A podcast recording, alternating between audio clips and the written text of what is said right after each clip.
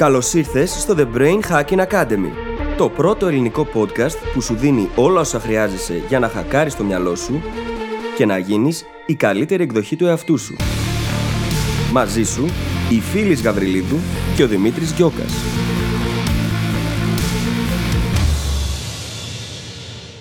Γεια σου Brain Hacker και καλώς ήρθες σε ένα ακόμα επεισόδιο του The Brain Hacking Academy. Στο σημερινό επεισόδιο θα αλλάξουμε την οπτική μας σε ένα πολύ σημαντικό κομμάτι που όλους μας απασχολεί, τη διαχείριση του χρόνου. Όλοι μας ασχολούμαστε με το πόσο χρόνο έχουμε, πόσο χρόνο δεν έχουμε για να κάνουμε αυτά που θέλουμε και πώς θα δημιουργήσουμε περισσότερο χρόνο έτσι ώστε να μπορέσουμε να πετύχουμε τους στόχους μας και να είμαστε εκεί για τους ανθρώπους μας, τις σχέσεις μας, τη δουλειά μας και όλα όσα είναι σημαντικά για εμάς. Αλλά υπάρχει μια μικρή αλλαγή στον τρόπο που το σκεφτόμαστε, η οποία θα αλλάξει και τον τρόπο που ζούμε και αποδίδουμε από εδώ και πέρα. Και αυτό είναι το να δώσουμε την έμφασή μας στη διαχείριση της ενέργειάς μας.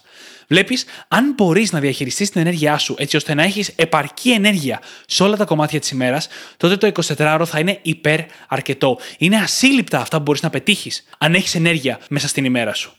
Στο επεισόδιο λοιπόν αναλύουμε ακριβώς αυτό. Βλέπουμε πώς δουλεύει και πόσα πράγματα μπορούμε να κάνουμε καλύτερα έτσι ώστε να έχουμε περισσότερη ενέργεια μέσα στην ημέρα μας. Είναι γεμάτο από πρακτικές συμβουλές, κάποιες τις περιμένεις, όπως ο ύπνος, και κάποιες δεν τις περιμένεις, όπως ο καφές, τα οποία κομμάτια, μόλις τα συντονίσεις και τα φέρεις στο επίπεδο που θέλεις να βρίσκονται, θα ανακαλύψεις επίπεδα ενέργειας που μέχρι σήμερα δεν τα έχει καν φανταστεί. Ξέρω ότι σου έχω ήδη εξάψει την περιέργεια, οπότε δεν θα σου πω άλλο εδώ. Θα σε αφήσω απλά να πας να απολαύσεις το επεισόδιο και θα σου ευχηθώ καλή ακρόαση. Καλησπέρα Δημήτρη. Καλησπέρα, φίλης, τι κάνεις; Είμαι πάρα πολύ καλά. Έχω πάρα πολύ ενέργεια και δεν ξέρω τι να την κάνω. Για αρχή, ένα φανταστικό επεισόδιο.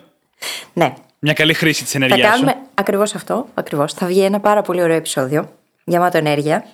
Και δεν είναι τυχαίο το ότι το επεισόδιο έχει σαν θέμα την ίδια την ενέργεια. Οπότε συνδέονται όλα πάρα πολύ καλά. Γενικότερα είμαι καλά. Έχω πολύ καλή ψυχολογία. Γενικότερα η δουλειά μας βγαίνει έτσι πάρα πολύ ωραία και έχουμε δημιουργήσει και κάποια πράγματα για τα οποία είμαι πολύ περήφανη αυτές τις μέρες. Δημιουργούμε δηλαδή, είμαστε στη διαδικασία. Περιμένω την άδεια για να χαλαρώσουμε όλοι έτσι και να μπουν τα πράγματα σε μια καινούργια προοπτική. Η άσκηση μου πάει καλά, ο ύπνος μου πάει καλά, γενικά οι σχέσεις μου πάνε καλά. Τι άλλο θέλω, δεν ξέρω. Πραγματικά, τι άλλο θέλεις; Όλα πηγαίνουν καλά. Αυτά. Εσύ πώς είσαι; Είμαι πάρα πολύ καλά. Είμαι σε μια πάρα πολύ ευχάριστη έτσι, ψυχολογία και διάθεση και όλα αυτά. Ταυτόχρονα είμαι σε μια λίγο μπερδεμένη κατάσταση γιατί στα περισσότερα κομμάτια πάνε όλα καλά, αλλά ταυτόχρονα πιάνω τον εαυτό μου να μην τα πάει πολύ καλά με συνήθειες, με το να κοντρολάρω κάποια πράγματα που θα με βοηθούσαν να έχω ακόμα περισσότερη ενέργεια. Καλή ώρα, μια σκηνή το θέμα μας σήμερα. Και έφτασα στο σημείο χτες μάλιστα να κάνω ένα βήμα πίσω και να πω: Όπα, ήρθε η ώρα να ξαναβάλουμε κάποια όρια, να ξαναστήσουμε κάποια από τα συστήματα τα οποία υπάρχουν εκεί και κάθονται στην άκρη και περιμένουν τις περιπτώσεις, τις περιόδους που δεν έχω τόσο πολύ τον έλεγχο. Και εννοείται, βήμα-βήμα τώρα θα φτιάξω αυτές τι συνήθειες που δημιουργούν αυτά τα μικροπροβλήματα για να έρθουν όλα σε απόλυτο συντονισμό. Που είναι και ο στόχος αυτή την περίοδο. Ο Τέλεια. συντονισμός. Και ξέρεις τι μπορεί να σε βοηθήσει πάρα πολύ στο να τα καταφέρεις. Για πες. Δεν μπορώ να Θα σου φανταστώ. πω. Θα σου πω. Είναι το The Goal Hacking Journal, το οποίο η αλήθεια είναι πως βοηθάει και εμένα αυτό το διάστημα, έτσι. Είμαι σε διαδικασία στόχου και θα κλείσω αυτή την εβδομάδα τον πρώτο μήνα. Και τι είναι αυτό το The Goal Hacking Journal, για όσους δεν ξέρετε, είναι ένα εργαλείο το οποίο έχουμε δημιουργήσει για εσάς για να μπορέσετε να πετύχετε το νούμερο ένα στόχο σας σε 90 ημέρες. Πρόκειται για έναν coach, τον οποίο τον έχετε στην τσάντα, στο γραφείο, στο σιρτάρι σας. Είναι εκεί πρωί βράδυ, σας βοηθάει να δημιουργήσετε πολύτιμους κύκλους ανατροφοδότησης, σας βοηθάει να βελτιώνετε διαρκώς τη διαδικασία σας και να πετύχετε το νούμερο ένα στόχο σας με ευκολία. Και πρακτικά αυτό έχω ξεκινήσει και εγώ να κάνω και ήθελα να δουλέψω το κομμάτι της συνολικής ευεξίας στη ζωή μου. Και γι' αυτό το λόγο έχει προκύψει τόσο πολύ ενέργεια, γιατί αναγνώρισα λάθη που έκανα στο παρελθόν, μπόρεσα να τα δω, διότι υπήρχε αυτή η καθημερινή αυτοπαρατήρηση και η καθημερινή ανατροφοδότηση, και έτσι έκανα μικρές διορθώσεις, απλοποίησα κάποιες καταστάσεις, βελτίωσα ρουτίνες και αρχίζουν και μπαίνουν τα πράγματα σε μια σειρά και νιώθω πάρα πολύ καλά. Οπότε είναι κάτι με το οποίο μπορούμε να δουλέψουμε έναν στόχο επαγγελματικό, έναν στόχο προσωπικό, έναν στόχο που έχει να κάνει με τη φυσική μας κατάσταση, με οτιδήποτε. Και αυτό μπορεί να βοηθήσει και εσένα, Δημήτρη. Και έχεις απολύτω δίκιο γιατί χτες, όταν ξαναενεργοποίησα τα συστήματα, συγκεκριμένα το cold turkey, για να περιορίσω συγκεκριμένα πράγματα, σκεφτόμουν το πώς θα το είχα κάνει νωρίτερα, αν αυτή τη στιγμή βρισκόμουν στη διαδικασία του The Goal Hacking Journal. Δεν έχω αυτή τη στιγμή ένα νούμερο, ένα μεγάλο στόχο που να κυνηγάω μέσα αυτές τις 90 ημέρες, γι' αυτό και δεν το χρησιμοποιώ. Αλλά αυτή η καθημερινή διαδικασία ανατροφοδότησης, το τι δεν πήγε όπως το ήθελες, τι δεν πήγε καλά, και μία πιθανή λύση για τον καθένα, θα με είχε βάλει σε διαδικασία να φτιάξω την καθημερινότητά μου, τα κομμάτια που δεν μου αρέσουν, πολύ πολύ πιο νωρίς. Και τώρα, αντί να μιλάμε για το ότι χτες ενεργοποίησα τα συστήματα, θα μιλάγαμε για το πώς τα έχω όλα υπό έλεγχο. 100% θα είχε γίνει αυτό και η αλήθεια είναι πως δεν είναι τυχαίο το ότι δημιουργήσαμε το The Goal Hacking Journal. Δημιουργήσαμε ένα εργαλείο το οποίο πρώτα απ' όλα θέλαμε εμείς οι ίδιοι να χρησιμοποιούμε, έτσι. Και η αλήθεια είναι πως με έχει βοηθήσει πάρα πολύ. Παρόλο που κάνω journaling κάθε μέρα, εδώ και χρόνια ολόκληρα. Παρόλο που υπάρχουν τέτοια συστήματα ήδη στη ζωή μου, η ίδια η διαδικασία του The Goal Hacking Journal με έχει βοηθήσει πάρα πολύ να βελτιώσω τα συστήματα, τις ρουτίνες μου, τις διαδικασίες που ακολουθώ, να παρατηρήσω και να αυτό παρατηρηθώ και να δω τα πράγματα εκείνα τα οποία δεν λειτουργούσαν και δεν πήγαιναν και τόσο καλά τελικά. Παρόλο που νόμιζα έτσι, νόμιζα ότι πήγαιναν καλά. Είχα αυτή την ψευδέστηση. Μέχρι που έφτασα στο σημείο, λόγω του journal, να τα βάλω κάτω από το μικροσκόπιο. Και τότε είναι που συνειδητοποίησα ότι τελικά χρειάζεται να αλλάξω στρατηγικές. Αρχικά λοιπόν να πούμε ότι αν θέλετε να μάθετε περισσότερα ή να το κάνετε δικό σας, πηγαίνετε τώρα στο brainhackingacademy.gr κάθετος journal. J-O-U-R-N-A-L. Και από εκεί και πέρα, όλο αυτό το κομμάτι που συζητάμε τώρα δεν είναι άσχετο με το θέμα μας σήμερα. Σήμερα μιλάμε για τη διαχείριση ενέργειας. Το πόσο σημαντική είναι, πώς μπορεί να αλλάξει τον τρόπο που ζούμε και που βλέπουμε τα πράγματα. Και όλα όσα συζητήσαμε μέχρι τώρα είναι πρακτικά μια προσέγγιση για το πώς θα κάνουμε τις αλλαγές για να μπορούμε να διαχειριστούμε καλύτερα την ενέργειά μας. Τόσο ξεκινώντας με αφορμή αυτό το επεισόδιο, το τι θα κάνεις τις επόμενες ημέρες και εβδομάδες με αφορμή αυτό το επεισόδιο για να αλλάξεις το πώς διαχειρίζεσαι την ενέργειά σου, αλλά και το τι θα κάνεις κάθε φορά που περνάς μια δύσκολη περίοδο. Μια περίοδο στην οποία χάνεις λίγο τον έλεγχο και λες μετά πώς θα επανέλθω. Πώς θα μπορέσω να ξαναφέρω τον εαυτό μου σε ένα σημείο να νιώθει γεμάτος ενέργεια το μεγαλύτερο κομμάτι της ημέρας. Αλλά πριν πάμε εκεί, πρώτα πρέπει να δούμε γιατί διαχείριση ενέργειας. Γιατί είναι σημαντικό. Θα αλλάξω λίγο την ενέργεια και τη διάθεση και θα το πάω λίγο σε πιο αρνητικό σενάριο, για να ξεκινήσουμε από εκεί. Πόσοι από εμάς δεν βάζουμε τα όνειρα και τους στόχους στην αναμονή, επειδή δεν έχουμε ποτέ χρόνο να τα κυνηγήσουμε; Πόσοι άνθρωποι δεν είναι εκείνοι που εύχονται να είχαν παραπάνω χρόνο, θα θέλανε να πετύχουν περισσότερα πράγματα, αλλά στο τέλος της ημέρας δεν έχουν κουράγιο πρακτικά να ξεκινήσουν, ούτε να γυμνάζονται, δεν έχουν κουράγιο για να βρουν χρόνο για την οικογένεια, για τους φίλους, για κάποιο χόμπι, για κάποιο hustle, side hustle, το οποίο θα θέλανε πάρα πολύ να κυνηγήσουν, αλλά ποτέ δεν προκύπτει αυτή η παραπάνω διάθεση για να μπορέσουν να το κάνουν. Το θέμα όμως ποιο είναι, πως έχουμε όλοι μας το ίδιο 24ωρο. Πώς μπορούμε να εξηγήσουμε το ότι υπάρχουν άνθρωποι που καταφέρνουν πολύ περισσότερα και τα μπαλανσάρουν όλα και όλα λειτουργούν μια χαρά, και άλλοι που δεν έχουν κουράγιο να κάνουν απολύτως τίποτα μετά τη δουλειά. Πώς μπορούμε να το εξηγήσουμε αυτό, από τη στιγμή που έχουμε όλοι τις ίδιες ακριβώς ώρες στη διάθεσή μας. Τι είναι εκείνο που διαφέρει; Και το έχουμε δει όλοι, πιθανότατα το έχουμε ζήσει όλοι.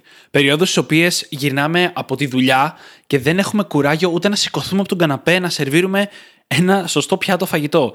Να κατέβουμε μέχρι το mini market απέναντι να ψωνίσουμε κάτι για να φάμε.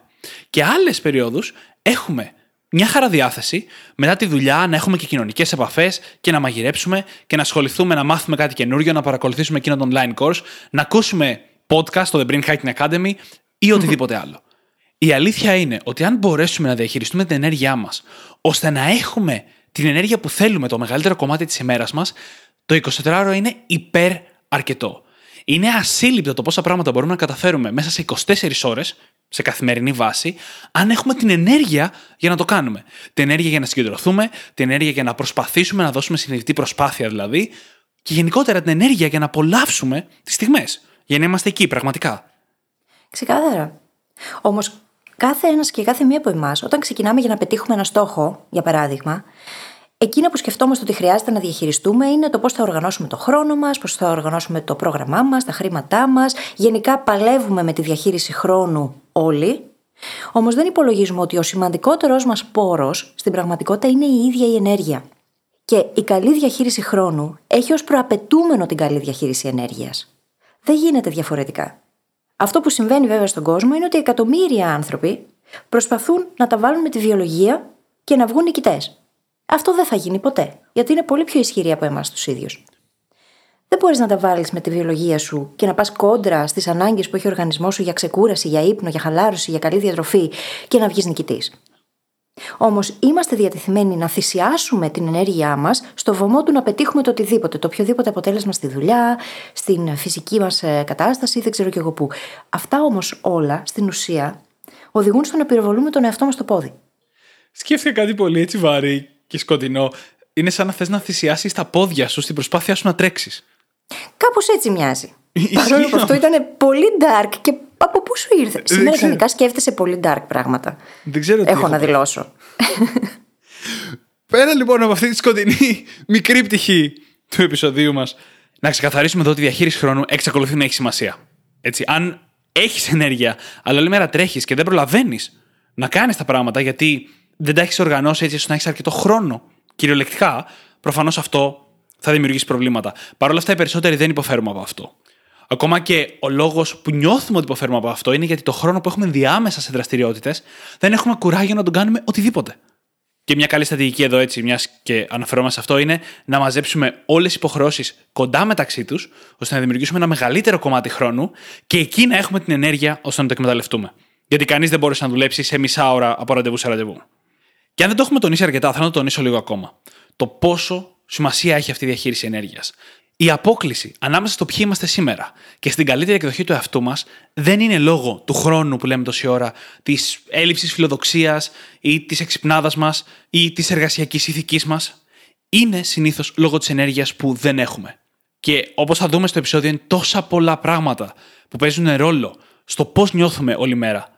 Και μάλιστα στην εποχή μας έχουμε φτάσει σε σημείο πιο νέοι άνθρωποι να νιώθουμε την κούραση που στο παρελθόν ομολογουμένως νιώθανε σε μεγαλύτερες ηλικίες. Το οποίο είναι παράδοξο γιατί το βιωτικό μας επίπεδο φαινομενικά είναι πολύ καλύτερο. Και όχι μόνο φαινομενικά, πρακτικά είναι πολύ καλύτερο. Αλλά προφανώς κάτι στις καθημερινές μας συνήθειες, κάτι στο πώς διαχειριζόμαστε τον ύπνο μας, τη διατροφή μας, την άσκησή μας και άλλα κομμάτια που θα δούμε, επηρεάζει και το πόσο ενέργεια νιώθουμε μέσα στη μέρα μας. Μα το σώμα μας έχει την ικανότητα και την πρόθεση, πάντα μα πάντα, να λειτουργεί βέλτιστα και να φτάνει στην ιδανική κατάσταση. Αυτός είναι ο σκοπός του. Αυτό θέλει. Όταν αυτό λοιπόν δεν συμβαίνει, Στις περισσότερες περιπτώσεις κάτι κάνουμε εμείς και το σαμποτάρουμε. Τι μπορεί να είναι λοιπόν αυτό για τον καθένα και για την καθεμία από εμάς; Και για να μπορέσουμε να το εντοπίσουμε αυτό, χρειάζεται να κάνουμε βαθιά αυτοπαρατήρηση. Χρειάζεται να δούμε λίγο τι δουλεύει για εμάς, τι δεν δουλεύει, πότε λειτουργεί το κάθε τι και πότε δεν λειτουργεί. Η αυτογνωσία δεν έχει να κάνει μόνο με ό,τι αφορά την ψυχολογία μας, τις σκέψεις μας, τις πρεπιθήσει μας. Έχει να κάνει και με τον τρόπο που ζούμε. Και είναι σημαντική αυτή η αυτοπαρατήρηση για να μπορέσουμε να κάνουμε τις απαραίτητες αλλαγές έτσι ώστε να έχουμε την ενέργεια που θέλουμε και να υπάρχει αυτή η ενέργεια σταθερά, να μπορούμε να βασιστούμε πάνω της. Και μάλιστα, έχουμε πει και άλλες φορές ότι αν μπορούμε να εστιάσουμε, αν μπορούμε να συγκεντρωθούμε, τότε μπορούμε να καταφέρουμε πολύ περισσότερα πράγματα. Η ικανότητά μας να συγκεντρωνόμαστε, να είμαστε present και να έχουμε διάβγεια είναι από τα σημαντικότερα πράγματα που οδηγούν στην καλύτερη δυνατή απόδοση. Χωρίς όμως διαχείριση ενέργειας, είναι αδύνατο να συγκεντρωθείς. Το μυαλό σου θα είναι πάντα θολό. Οι αποφάσεις σου θα υποφέρουν. Η ίδια η απόδοσή σου μέσα στη μέρα θα υποφέρει. Άρα λοιπόν είναι απαραίτητο να το δούμε για να δούμε τι μπορούμε να κάνουμε για να υποστηρίξουμε τον οργανισμό μας, έτσι ώστε να έχουμε αυτή τη διάρκεια και τη συγκέντρωση και το presence. Καταρχάς, κάτι που φαίνεται μέσα από αυτά που είπες είναι ότι η ενέργειά μας δεν έχει να κάνει μόνο με την απόδοσή μας στη δουλειά ή στη μάθηση. Θέλουμε να έχουμε περισσότερη ενέργεια για να αποδίδουμε στα πάντα. Παραδείγματος χάρη, στις σχέσεις μας. Είναι αδύνατον να ακούσεις. Να δώσεις πραγματικά στον άλλο άνθρωπο αυτό που χρειάζεται. Να δείξεις την απαραίτητη ενσυναίσθηση. Αν δεν έχεις ενέργεια. Αν είσαι πτώμα. Υπάρχει ξεκάθαρη σύνδεση ανάμεσα στην κούραση και στο πόσο εγωιστικά θα συμπεριφερθούμε μέσα σε μια σχέση. Από προσωπική εμπειρία. Άρα λοιπόν, θέλουμε να αυξήσουμε τα επίπεδα ενέργειάς μας για όλα τα κομμάτια της ζωής μας. Και το δεύτερο κομμάτι που είπες, και είναι πάρα, πάρα πολύ σημαντικό. Είναι ο στόχος της πνευματικής διάβγειας. Ο λόγος για τον οποίο δουλεύουμε σε αυτό το podcast, ο λόγος για τον οποίο μιλάμε για αυτό το θέμα σήμερα, είναι γιατί θέλουμε όλοι μας να μεγιστοποιήσουμε την πνευματική μας διάβγεια και το επίπεδο της σκέψης μας, πρακτικά. Οι περισσότεροι από εμάς βασιζόμαστε σε αυτό για να λειτουργήσουμε στη μέρα μας. Για να δουλέψουμε, για να συσχετιστούμε, για οτιδήποτε κάνουμε στη μέρα μας, χρειαζόμαστε αυτή την πνευματική διάβγεια. Ακόμα και αν είμαστε αθλητές, ας πούμε, και το σωματικό κομμάτι είναι πολύ σημαντικό, πάλι χρειάζεται πνευματική διάβγεια. Απλά πρέπει και να μεγιστοποιήσουμε την απόδοση του σώματός μας, η οποία έχει κάποιες έξτρα προδιαγραφές όσον αφορά τον ύπνο και την ξεκούραση γενικότερα. Και αυτή η διάβια για να έρθει, χρειάζεται να έχει ρουτίνες προεγκατεστημένες μέσα στην ημέρα μας, στις οποίες θα ξεκουραζόμαστε. Η ξεκούραση η ίδια είναι το Α και το Μ. Ξεκινάει από τον ύπνο, αλλά και από πράγματα τα οποία έχουμε μέσα στην καθημερινότητα για να ξεκουραζόμαστε. Το diffuse mode που έχουμε συζητήσει και στο αντίστοιχο επεισόδιο, η διάχυτη κατάσταση σκέψης είναι απαραίτητη για τη ζωή μας, για τη διάβγειά μας, για την εξέλιξή μας, για την ίδια μας την προσοχή, για τη μνήμη μας, για την απόδοσή μας. Είναι απαραίτητο το να έχουμε μέσα στην καθημερινότητά μας προγραμματισμένο το diffuse. Οι περισσότεροι από εμάς τι κάνουμε, ξεκουραζόμαστε και χαλαρώνουμε αν και όποτε βρεθεί η ευκαιρία. Αυτό όμως είναι όλο λάθος. Και στην πραγματικότητα σε αυτό το επεισόδιο, αφενός θα μιλήσουμε για τους ίδιους τους πυλώνες που οδηγούν στο να κάνουμε καλή διαχείριση ενέργειας, αφετέρου όμως μιλάμε για κάτι πολύ βαθύτερο. Μιλάμε για την ίδια τη στάση ζωής που χρειάζεται να υιοθετήσουμε. Το diffuse λοιπόν, το diffuse mode, είναι κάτι το οποίο χρειάζεται να υπάρχει προεγκατεστημένο μέσα στην καθημερινότητά μας.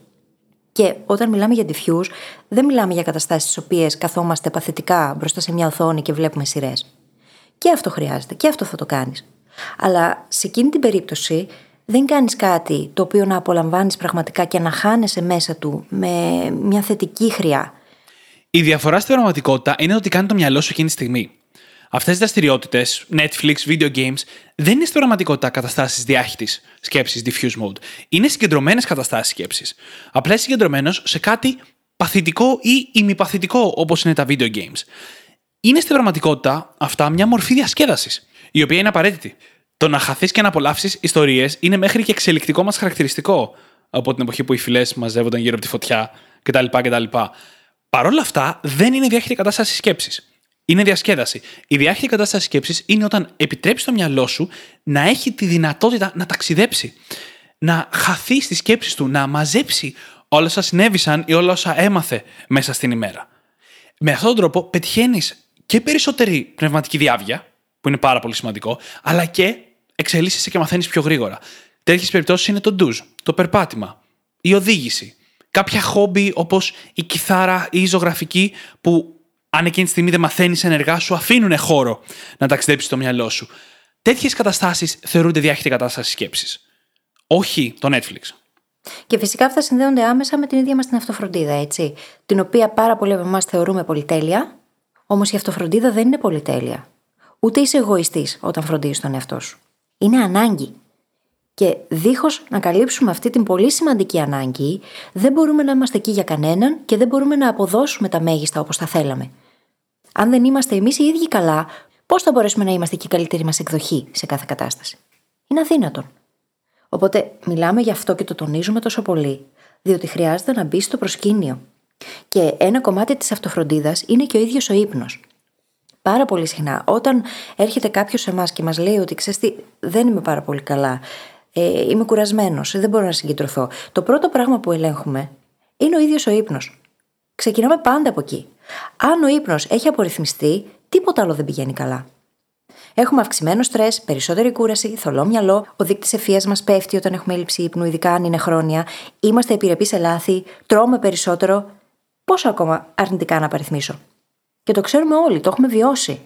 Το ότι κάποιοι άνθρωποι μπορεί να έχουν χρόνια έλλειψη ύπνου και να έχουν προσαρμοστεί σε αυτό, δεν σημαίνει ότι αυτή η κατάσταση πλέον είναι φυσιολογική. Απλά ο εγκέφαλος έχει περάσει μέσα από ένα φαινόμενο το οποίο λέγεται hedonic adaptation, έχει προσαρμοστεί για να μπορέσει να ανταπεξέλθει. Όμως οι ίδιοι άνθρωποι, τη στιγμή που θα διαχειριστούν την ενέργειά τους, θα φροντίσουν τον ύπνο τους και θα αρχίσουν να κάνουν όλα αυτά τα πράγματα που συζητάμε σε αυτό το επεισόδιο, θα δούνε έναν τελείως διαφορετικό εαυτό. Και το λάθος που κάνουμε περισσότεροι είναι ότι αντιμετωπίζουμε τον ύπνο απλά σαν ένα to do, σαν μια εργασία που έχουμε να κάνουμε. Ένα κουτάκι να τικάρουμε. Κοιμήθη 7,5 ώρες. Τικ, κοιμήθηκα. Μια χαρά. Δεν είναι έτσι. Είναι το σημαντικότερο κομμάτι όσον αφορά την αίσθηση ενέργειας που έχουμε μέσα στη μέρα μας και μπορεί να βελτιστοποιηθεί όλο και περισσότερο σε διάφορα μικρά κομμάτια από την ποιότητα του στρώματος, από τη θερμοκρασία του δωματίου, από το πόσο σκοτεινό είναι το δωμάτιο, από το τι έχουμε καταναλώσει πριν τον ύπνο, τα επίπεδα υγρασίας, ακόμα και την ψυχολογία με την οποία πάμε για ύπνο, αν και αυτό είναι από τα πιο δύσκολα, εννοείται, να ελέγξουμε. Όλα αυτά παίζουν ένα ρόλο. Α σταματήσουμε λοιπόν να αντιμετωπίζουμε τον ύπνο ως Απλά ένα κουτάκι που πρέπει να τικάρουμε και ας αρχίσουμε να ασχολούμαστε να το βελτιστοποιήσουμε όσο περισσότερο μπορούμε. Το πώς θα το κάνουμε αυτό, απλά θα αναφέρουμε το αντίστοιχο επεισόδιο που έχουμε κάνει για τον ύπνο, στο οποίο δίνουμε πάρα πάρα πάρα πολλές συμβουλές για το πώς να κάνουμε καλύτερα τον ύπνο μας σε όλα αυτά τα κομμάτια που προανέφερα. Ένα πράγμα όμως το οποίο θα τονίσουμε σε αυτό εδώ το επεισόδιο είναι πως ο ύπνος δεν αναπληρώνεται το Σαββατοκύριακο. Πράγμα το οποίο πάρα πολλοί άνθρωποι λένε στον εαυτό τους και το χρησιμοποιούν σαν δικαιολογία. Δεν αναπληρώνεται. Δεν είναι τραπεζικός λογαριασμός όπου κάνεις ανάληψη και μετά κατάθεση και όλα είναι τα ίδια. Δεν λειτουργεί έτσι. Ο οργανισμός μας είναι ένα πολύ σύνθετο σύστημα και γι' αυτό το λόγο, επειδή ακριβώς δεν είναι απλά ένα τικάρισμα σε μια λίστα, συζητάμε για στάση ζωής και αλλαγή στον τρόπο που σκεφτόμαστε γύρω από τη διαχείριση ενέργειας και όχι απλά για κάτι το οποίο χρειάζεται να κάνεις κάθε μέρα. Εννοείται όμως, για να μην φρικάρουμε όλοι μαζί, ότι υπάρχει ένα recency bias. Δηλαδή, αν ξεκινήσεις από σήμερα να κοιμάσαι καλά, μετά από κάποιο διάστημα θα έχεις καλύψει ακόμα και μια χρόνια απώλεια ύπνου που μπορείς να έχεις συσσωρεύσει με τα χρόνια. Και δεν είναι αντίστοιχο το διάστημα. Αν δεν κοιμάσαι καλά τα τελευταία 10 χρόνια, δεν χρειάζεται 10 χρόνια για να το αναπληρώσεις, αλλά δεν πρόκειται να αναπληρωθεί και σε μια εβδομάδα.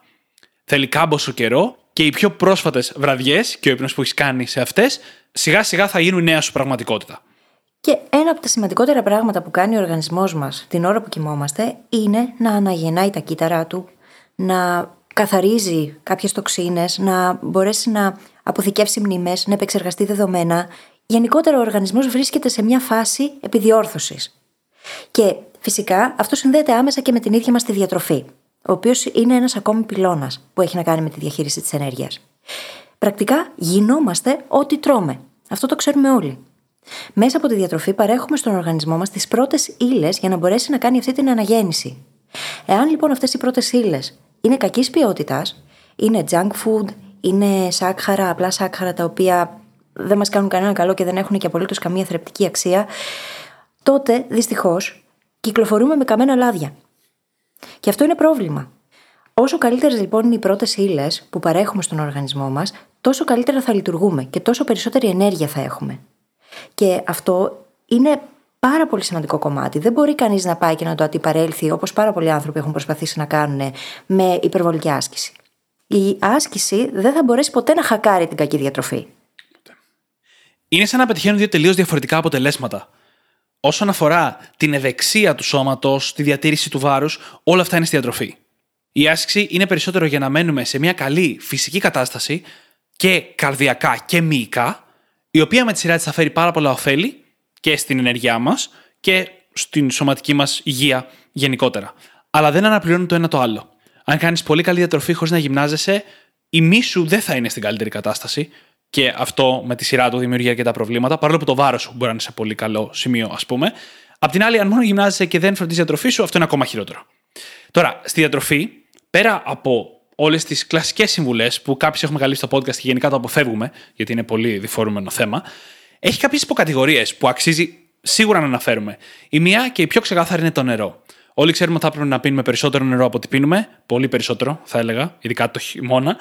Και Υπάρχουν μάλιστα και έρευνες που έχουν συνδέσει την αφυδάτωση με την κούραση.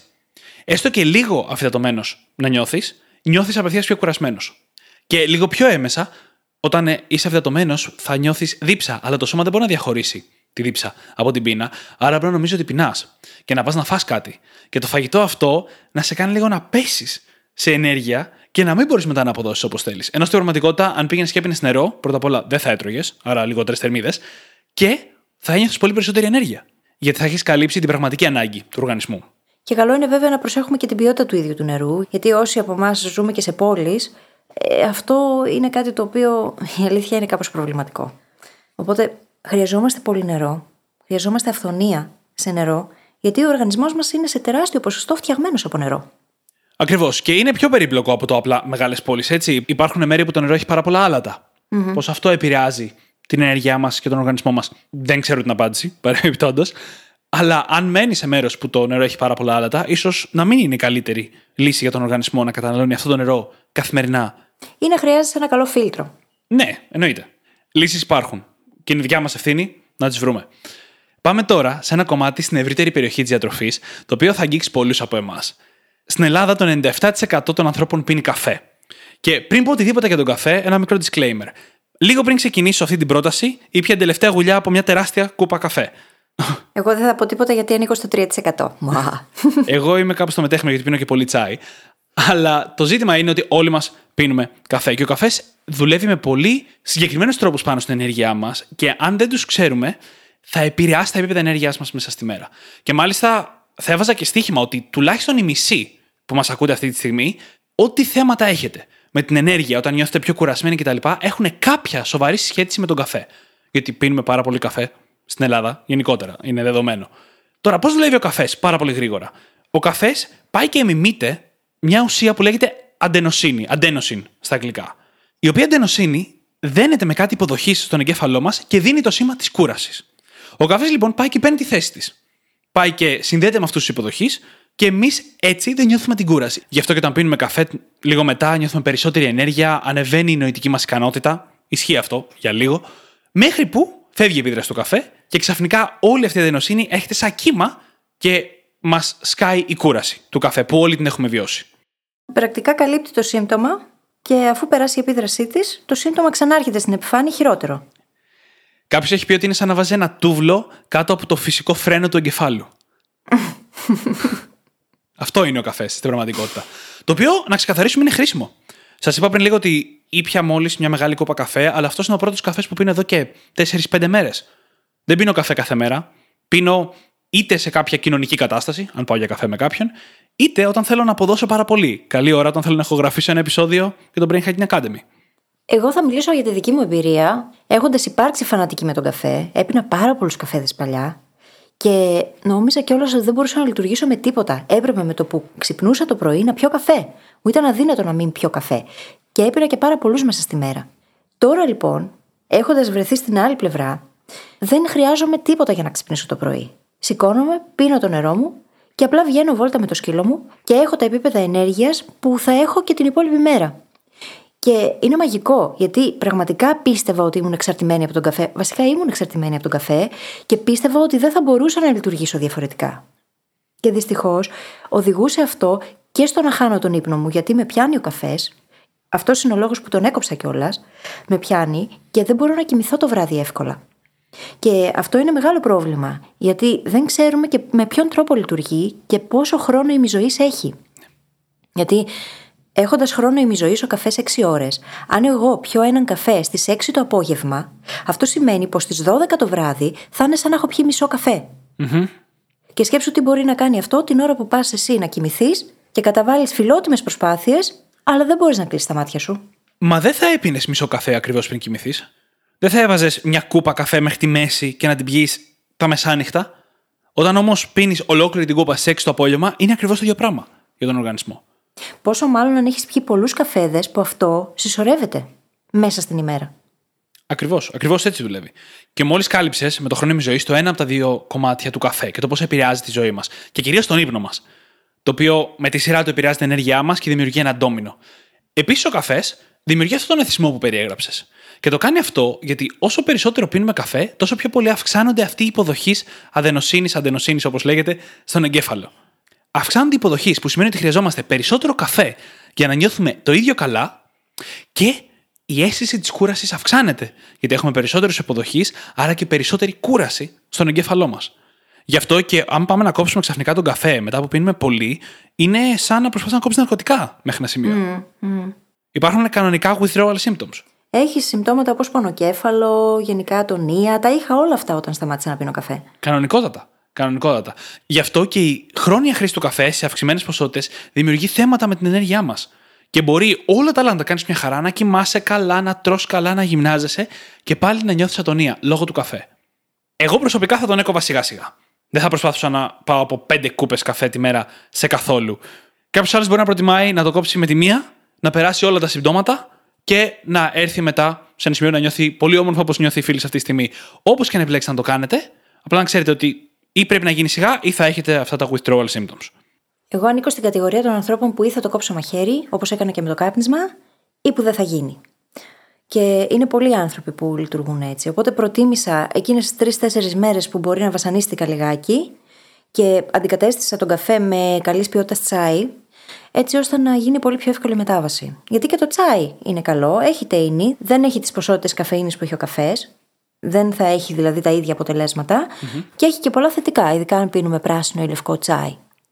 Το οποίο πράσινο και λευκό τσάι, μία κούπα από αυτό έχει το 1 τέταρτο της καφεΐνη που έχει ο καφές.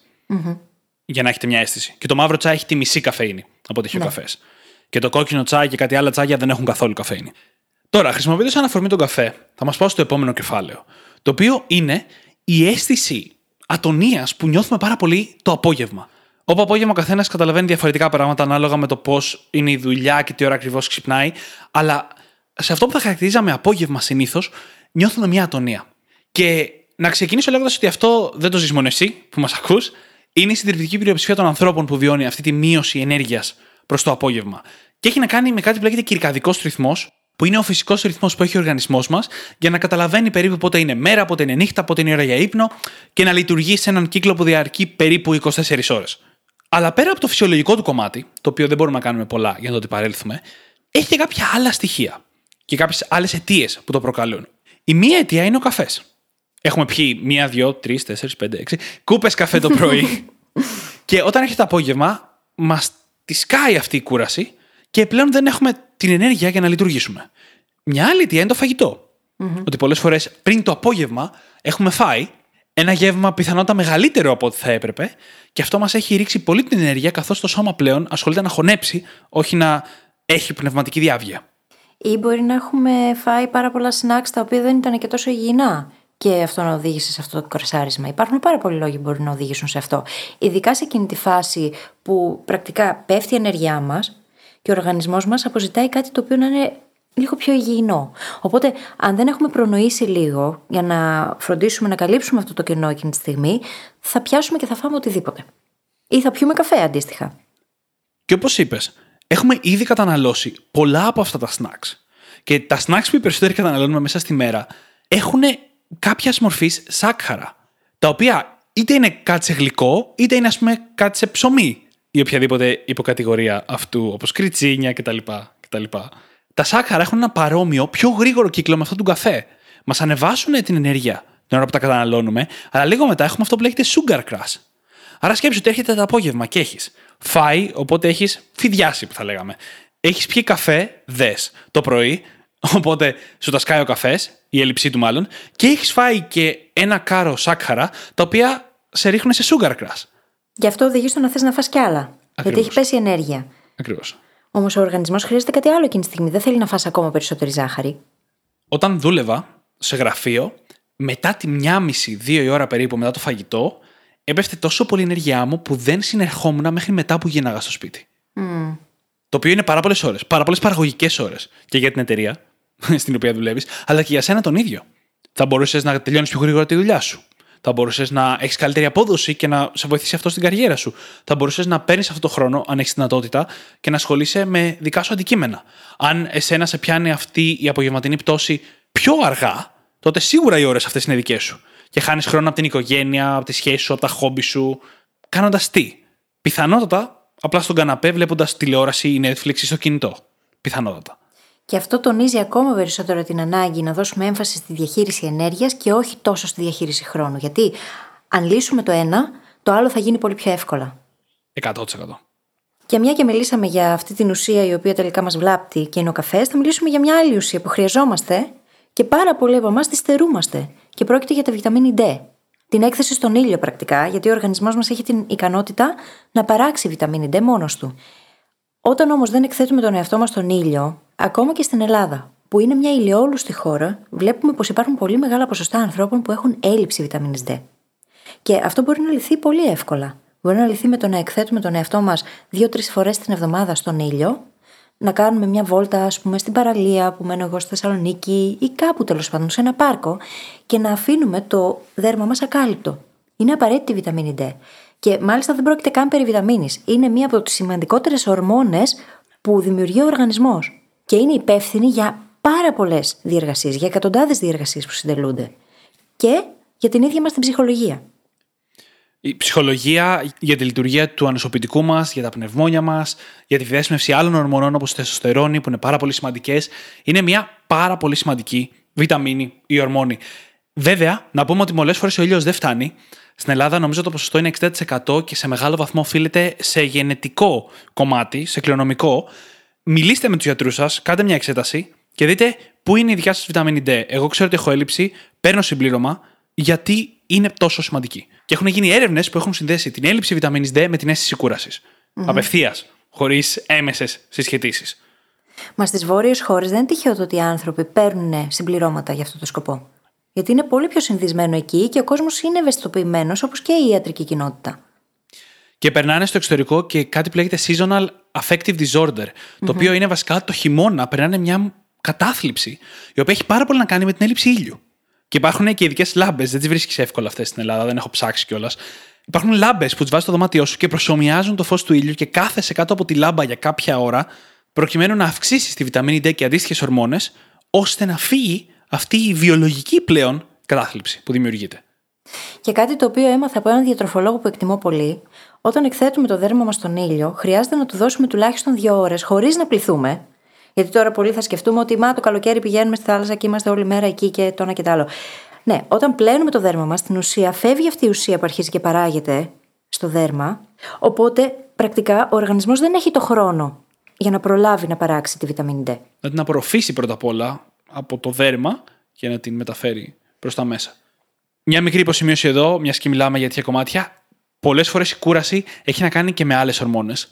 Χαμηλή τεστοστερόνη, θέματα με τις ορμόνες του θηροειδή και άλλες πολλές περιπτώσεις μπορεί να οδηγήσουν σε αίσθηση κούρασης. Αν λοιπόν όντως βιώνεται μια χρόνια κούραση, αξίζει και μια επίσκεψη στο γιατρό είναι πολύ πιθανό να υπάρχει και εκεί κάποια σχέση. Όπως ας πούμε μια απλή έλλειψη στη βιταμίνη D, που μόνο απλή δεν είναι τελικά στο πώς μας κάνει να νιώθουμε. Δεν είναι καθόλου απλή και καλό είναι να εξεταζόμαστε γι' αυτό και να βλέπουμε σε ποια επίπεδα κυμαίνεται. Και λύνεται και, και πάρα πολύ εύκολα, έτσι.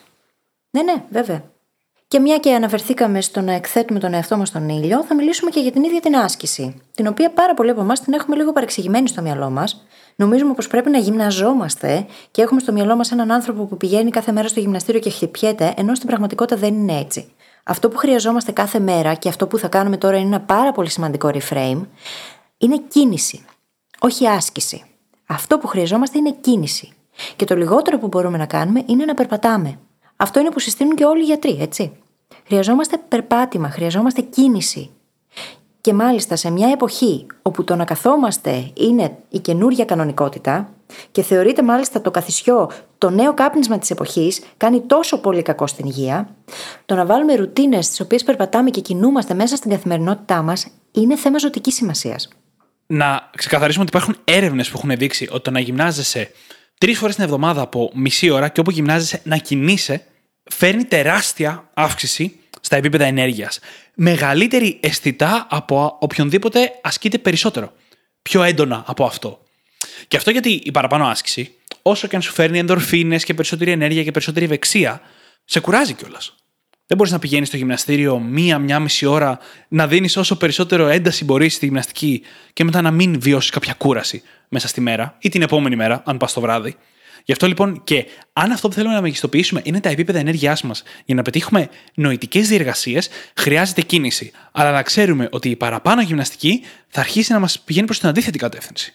Και εκεί μετά αρχίζει και γίνεται μια ισορροπία. Έτσι, γιατί μπορεί να θέλουμε εμείς για εμφανισιακούς λόγους, για λόγους υγείας, για κάποιο άθλημα, δεν έχει σημασία. Θέλουμε και πνευματική διάβγεια. Άρα πρέπει να βρούμε που είναι η ισορροπία για εμάς. Α πούμε, έχω προσπαθήσει εγώ να γυμνάζομαι έξι φορές την εβδομάδα για μεγάλο διάστημα το κατάφερνα και από άποψη συμπεριφορικής ψυχολογίας. Αλλά με κούραζε πάρα πολύ. Ένιωθα τα βράδια ότι δεν ξεκουραζόμουν παρόλο που κοιμόμουν υπεραρκετά και με σωστές συνθήκες. Τώρα γυμνάζομαι τρεις φορές την εβδομάδα. Και αυτό με κάνει να νιώθω πολύ πολύ καλύτερα. Το έχω καταφέρει και εγώ αυτό στο παρελθόν, το καθημερινό. Και το πρόβλημα εκεί είναι το ίδιο το στρες που παράγει ο οργανισμός. Γιατί όλα τα καλά πράγματα είναι καλά μέχρι να περάσουμε το μέτρο. Και η αλήθεια είναι πως ο οργανισμός μας χρειάζεται χρόνο ανάκαμψης. Είναι άλλο το να γυμναζόμαστε κάποιες φορές την εβδομάδα και να περπατάμε κάθε μέρα.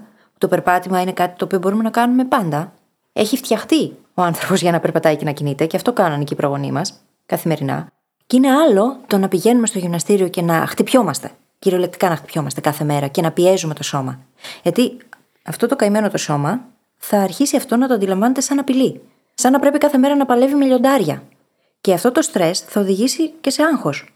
Και αυτό το άγχος είναι καταστροφικό. Έτσι ακριβώς. Θέλει μέτρο και ισορροπία ανάλογα με το τι θέλουμε να μεγιστοποιήσουμε κάθε στιγμή. Και με αυτό θα περάσουμε στον τέταρτο πυλώνα. Που είναι σε γενική κατηγορία η νοητική μας και η συναισθηματική μας και η ψυχολογική μας υγεία. Η οποία περιλαμβάνει πολλά πράγματα. Και περιλαμβάνει κομμάτια που έχουμε καλύψει στο podcast, περιλαμβάνει κομμάτια που δεν είναι δικιά μας δικαιοδοσία να καλύψουμε, πράγματα που θα συζητάγαμε με έναν ειδικό. Σε κάθε περίπτωση όμως υπάρχουν κάποιες συμβουλές οι οποίες είναι εύκολες να τις ακολουθήσουμε και θα κάνουν μεγάλη διαφορά. Είπες πριν στο φαγητό ότι γινόμαστε ό,τι τρώμε. Αλλά έχουμε κάνει και ένα ολόκληρο επεισόδιο στο οποίο έχουμε ξεκαθαρίσει ότι είμαστε γενικότερα ό,τι καταναλώνουμε. Mm-hmm. Είτε αυτό είναι τροφές, είτε αυτό είναι πληροφορίες.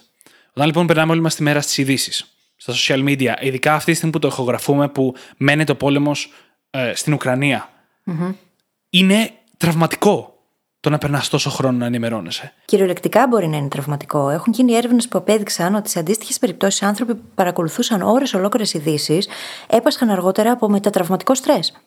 Και πάλι θέλει μια ισορροπία. Παραμένω ενημερωμένος πλήρως για το τι συμβαίνει στην Ουκρανία, αλλά αποφεύγω το να το βλέπω όλη την ώρα όσο περισσότερο μπορώ. Η φίλης ε, είπε ένα ωραίο κανόνα πριν ξεκινήσουμε την κλίση που διατηρεί η ίδια 10 λεπτά την ημέρα. Αρκετά ώστε να πάρω τις ειδήσεις, να ξέρω τι συμβαίνει και αυτό είναι όλο. Εγώ κάνω λίγο περισσότερο, αλλά και πάλι είναι πολύ μικρότερο από το τι θα έκανα αν δεν ασκούσα συνειδητή προσπάθεια να το αποφεύγω. Και αυτό ισχύει για οτιδήποτε καταναλώνουμε σε εισαγωγικά. Αν έχουμε τοξικές σχέσεις στη ζωή μας και τις διατηρούμε και μας τρώνε την ψυχολογία και την αισθηματική μας κατάσταση όλη μέρα, πώς να μην είμαστε κουρασμένοι; Και στο αντίστοιχο επεισόδιο είχαμε συζητήσει την έννοια του garbage in, garbage out. Αν στο σύστημά μας εισάγουμε σκουπίδια και τα αποτελέσματα που θα εξάγουμε θα είναι σκουπίδια. Η ποιότητα της σκέψης μας εξαρτάται από την ποιότητα της ζωής μας, από την ποιότητα του υλικού που καταναλώνουμε, από την ποιότητα των σχέσεών μας, από την ποιότητα των συζητήσεων που κάνουμε. Όλα αυτά τα πράγματα μας επηρεάζουν άμεσα. Επηρεάζουν άμεσα τον τρόπο που σκεφτόμαστε και αντίστοιχα τον τρόπο που ζούμε. Χρειάζεται λοιπόν προσοχή. Και μπορούν να οδηγήσουν σε αυξημένο στρε, αυξημένο άγχος στη ζωή μας, μπορούν να οδηγήσουν σε πάρα πολλά αρνητικά, τα οποία θα μπορούσαμε να έχουμε αποφύγει αν εξασκούσαμε αυτή την συνειδητή προσπάθεια για να το περιορίσουμε. Και για να το πάρουμε από την ακριβώς αντίθετη οπτική, το ίδιο κομμάτι, για να μπορέσουμε να είμαστε μέσα στην ενέργεια, χρειάζεται παιχνίδι. Χρειάζεται παιχνίδι και χαρά. Και όταν ενηλικιωνόμαστε, και όχι με την έννοια ότι περνάμε τα 18, πολλές φορές το ξεχνάμε αυτό. Σταματάμε πλέον να παίζουμε. Και είναι πάρα πολύ σημαντικό. Το τι σημαίνει παιχνίδι για τον καθένα μπορεί να είναι πολύ διαφορετικό. Κάποιος μπορεί να αναζωογονείται πλήρως με το να αθλείται με φίλους, να πηγαίνει για μπάσκετ, ας πούμε. Κάποιος να παίζει επιτραπέζια με παρέα κάποιος να κάθεται μόνος του στον υπολογιστή και να παίξει video games. Ό,τι και να είναι, αυτή η διασκέδαση που λέγαμε νωρίτερα, αυτή η χαρά είναι απαραίτητο κομμάτι. Και συνήθως, αν συνδυάζεται με κίνηση ή με το κοινωνικό στοιχείο, είτε από κοντά είτε ψηφιακά, γίνεται ακόμα πιο δυνατό. Όμως, όταν μεγαλώνουμε, για κάποιο λόγο το παιχνίδι και η χαρά είναι απαγορευμένος καρπός. Λες και μόνο όταν είμαστε παιδιά μπορούμε να απολαμβάνουμε τη ζωή και να τη χαιρόμαστε. Δεν είναι έτσι όμως. Δεν είναι έτσι και αυτό μπορεί να φέρει πολύ περισσότερη ισορροπία στη ζωή μας. Δεν μπορείς να φανταστείς κάθε φορά που πάω σε ένα παιχνιδάδικο πώς κάνω όταν περνάω από τα σετ με τα Lego και από τα σετ με τα ρομποτάκια. Και από τα σετ με τα τρενάκια. Μπορώ να φανταστώ για κάποιο λόγο. Παρ' όλα αυτά, δεν έχω αφήσει τον εαυτό μου να πάρει ένα κουβά Lego και να κάτσει να φτιάξει κάτι μέχρι σήμερα. Μάλιστα, υπάρχει εταιρεία που με βάση το αν ο εκάστοτε υποψήφιος για τη συνέντευξη έπαιζε στη ζωή του με Lego, κρίνουν το αν είναι κατάλληλος για την ίδια την εταιρεία. Ποια εταιρεία είναι, εκτός από την ίδια Δεν θυμάμαι, δεν θυμάμαι. Οκ. Καταλαβαίνω γιατί. Να πούμε όμως εδώ κάτι που είναι εύκολο να το παρανοήσουμε. Ακόμα και ευχάριστα πράγματα μπορούν να μας κουράσουν. Και πολλές φορές μπορεί να κατηγορούμε τον εαυτό μας ή και άλλους στο γιατί αφού δεν έκανες τίποτα, αφού δεν δούλεψες, πώς είσαι κουρασμένος. Πρώτα απ' όλα θα φέρω ένα ξεκάθαρο, ακραίο παράδειγμα για να καταλάβουμε όλοι ότι ισχύει αυτό, που είναι το λούνα παρκ όσο ευχάριστο και αν είναι και όσο ωραία και αν περάσεις, θα είσαι εξαντλημένος στο τέλος της ημέρας. Το ίδιο ισχύει όμως και όταν πας, ας πούμε, για καφέ με φίλους. Θα περίμενες ότι δεν θα σε κουράζει καθόλου αυτό, αλλά δεν ισχύει. Είσαι εκεί δύο-τρει ώρες, αν πας δύο καφέδες, 4, 5, 6 ώρες, με 100% presence να ακούς τον άλλον άνθρωπο, να κάνεις μια συζήτηση. Πιθανότατα έχεις καταναλώσει και έναν-δύο καφέδες, το οποίο σημαίνει ότι μετά θα έχεις και το crash από τον καφέ. Είναι πολύ φυσιολογικό να γυρίσεις από καφέ με φίλους και να είσαι κουρασμένος. Αλλά δεν το καταλαβαίνουμε αυτό. Περιμένουμε ότι θα πρέπει να μας αναζωογονήσει. Ναι, και έχουμε συνδυάσει με κάποιον τρόπο στο μυαλό μας ότι μόνο η δουλειά είναι κάτι το οποίο μπορεί να μας κουράσει. Δεν μπορούμε να κουραστούμε αλλιώς. Και υπάρχει αυτή η ατάκα που τη λέμε πολλές φορές σε ανθρώπους που δεν εργάζονταν και μας λένε ότι κουράστηκαν. Ότι, μα τι έκανες όλη μέρα; Ε, δεν είναι ακριβώς έτσι. Οτιδήποτε μπορεί να μας κουράσει. Και ακόμα και τα ευχάριστα πράγματα μπορεί να είναι κουραστικά. Τώρα, σε αυτό το επεισόδιο, ο στόχος μας δεν είναι απλά να σας δώσουμε μια λίστα με πράγματα τα οποία χρειάζεται να κάνετε για να διαχειριστείτε την ενέργειά σας. Είναι σημαντικά όλα αυτά που είπαμε. Θέλω να αναφέρω ξανά τα ωφέλη που μπορεί να έχουν, τα οποία είναι πάρα πολλά. Εδώ θα περιοριστώ σε μια απλή λίστα. Η υψηλή ενέργεια λοιπόν που μπορούμε να αποκτήσουμε μέσα από καλή διαχείριση είναι προαπαιτούμενο για περισσότερη συγκέντρωση, για διάβγεια, η οποία οδηγεί σε καλύτερες αποφάσεις, για το να μπορούμε να μπαίνουμε σε κατάσταση flow, για να δημιουργούμε και να διατηρούμε καλύτερες σχέσεις, για να έχουμε υψηλότερες επιδόσεις στη δουλειά, στη μάθηση, στην άσκηση, για να έχουμε καλή διάθεση και ψυχολογία. Όλα αυτά είναι ωφέλη και δεν μπορώ να φανταστώ κανέναν άνθρωπο που να μην θέλει να φέρει αυτά τα ωφέλη στη ζωή του. Για να μπορέσουμε να τα πετύχουμε όμως όλα αυτά, να μπορέσουμε να τα φέρουμε στη ζωή μας, στην καθημερινότητά μας και να τα απολαμβάνουμε πραγματικά, χρειάζεται να αλλάξουμε την ίδια μας την οπτική. Δεν είναι μερικές συνήθειες που απλά θα φέρουμε στη ζωή μας και θα διαχειριστούμε καλύτερα την ενέργειά μας. Χρειάζεται να γίνει στάση ζωής. Το να ξεκουραζόμαστε λοιπόν, όπως λέγαμε και πριν, αν και όποτε βρεθεί χρόνος, είναι λάθος. Δεν πρόκειται κανένας να μας δώσει βραβείο για τον πιο burnt out άνθρωπο στον κόσμο. Ποτέ όμως. Σε καμία περίπτωση. Το να ξεκουραζόμαστε, να χαλαρώνουμε, να κοιμόμαστε καλά και να τρεφόμαστε καλά, να γυμναζόμαστε, όλα αυτά τα πράγματα που είπαμε, δεν είναι ούτε εγωισμός ούτε πολυτέλεια. Είναι ανάγκη. Και επειδή ακριβώς είναι ανάγκη, χρειάζεται να την αντιμετωπίζουμε ως τέτοια. Χρειάζεται να δημιουργούμε το χρόνο και το χώρο μέσα στη ζωή μας για να μπορέσουμε να ξεκουραστούμε. Είναι πάρα πολύ σημαντικό να λειτουργούμε με έναν τρόπο που θα μεγιστοποιεί την πνευματική μας διάβια, το επίπεδο της σκέψης μας και προφανώς το επίπεδο της ενέργειάς μας για να μπορούμε να ανταπεξέλθουμε σε όλα.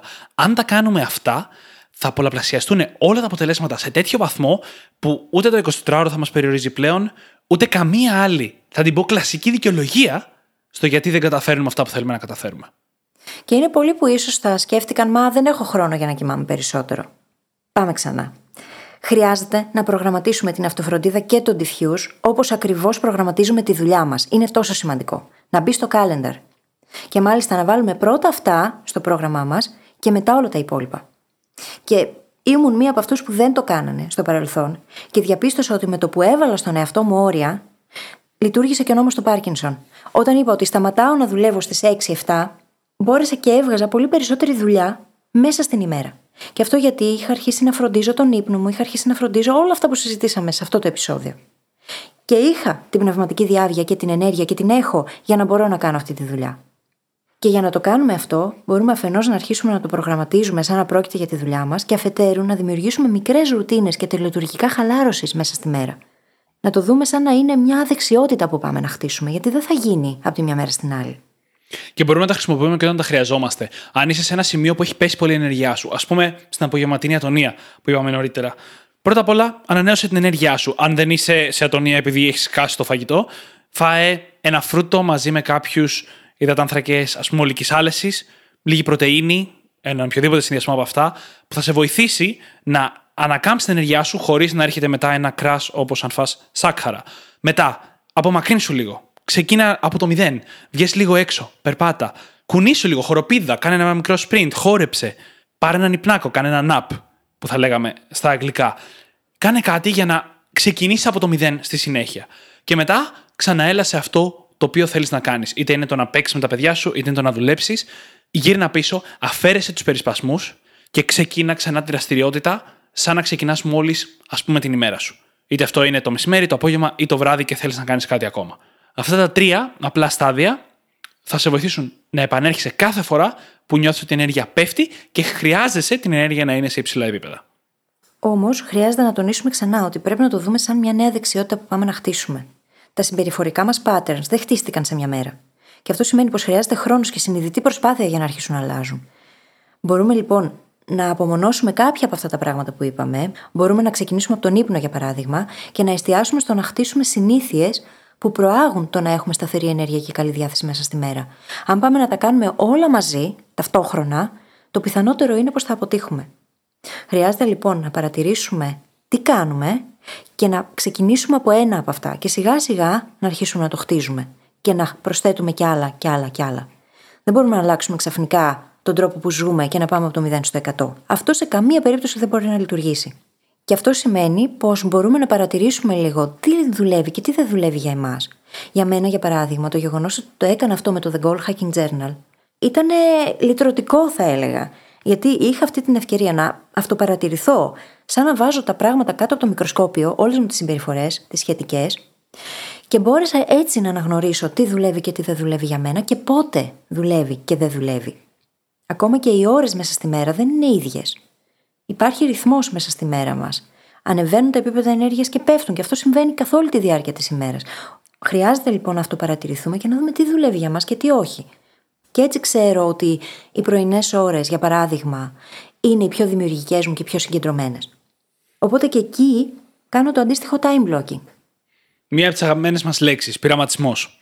Ακριβώς. Είναι η λύση για οποιαδήποτε μεγάλη αλλαγή θέλουμε να κάνουμε. Και η αλλαγή από τη διαχείριση του χρόνου στη διαχείριση της ενέργειας θα αλλάξει για πάντα το πόσα μπορούμε να καταφέρουμε μέσα σε μία ημέρα. Το οποίο με τη σειρά του θα φέρει εκθετικά αποτελέσματα. Και νομίζω ότι μπορούμε να κλείσουμε το επεισόδιο με αυτό. Θα βρεις όπως πάντα τις σημειώσεις του επεισοδίου μας στο site μας στο brainhackingacademy.gr, όπου μπορείς να βρεις και το journal μας, είτε πηγαίνοντας κατευθείαν στο κατάστημά μας, είτε πηγαίνοντας στο brainhackingacademy.gr, κάθετος journal. J-O-U-R-N-A-L. Και φυσικά θα σου ζητήσουμε να κάνεις μια πράξη αγάπης, να κάνεις subscribe στο Spotify ή σε όποια άλλη εφαρμογή μας έχεις βρει και μας ακούς, να μας αφήσεις μια πεντάστερη φανταστική αξιολόγηση και να βοηθήσεις έτσι να διαδοθεί το podcast και τους brain hackers να γίνουν ακόμα περισσότεροι. Σε ευχαριστούμε πάρα πολύ που ήσουν μαζί μας και σήμερα και σου ευχόμαστε καλή συνέχεια. Καλή συνέχεια.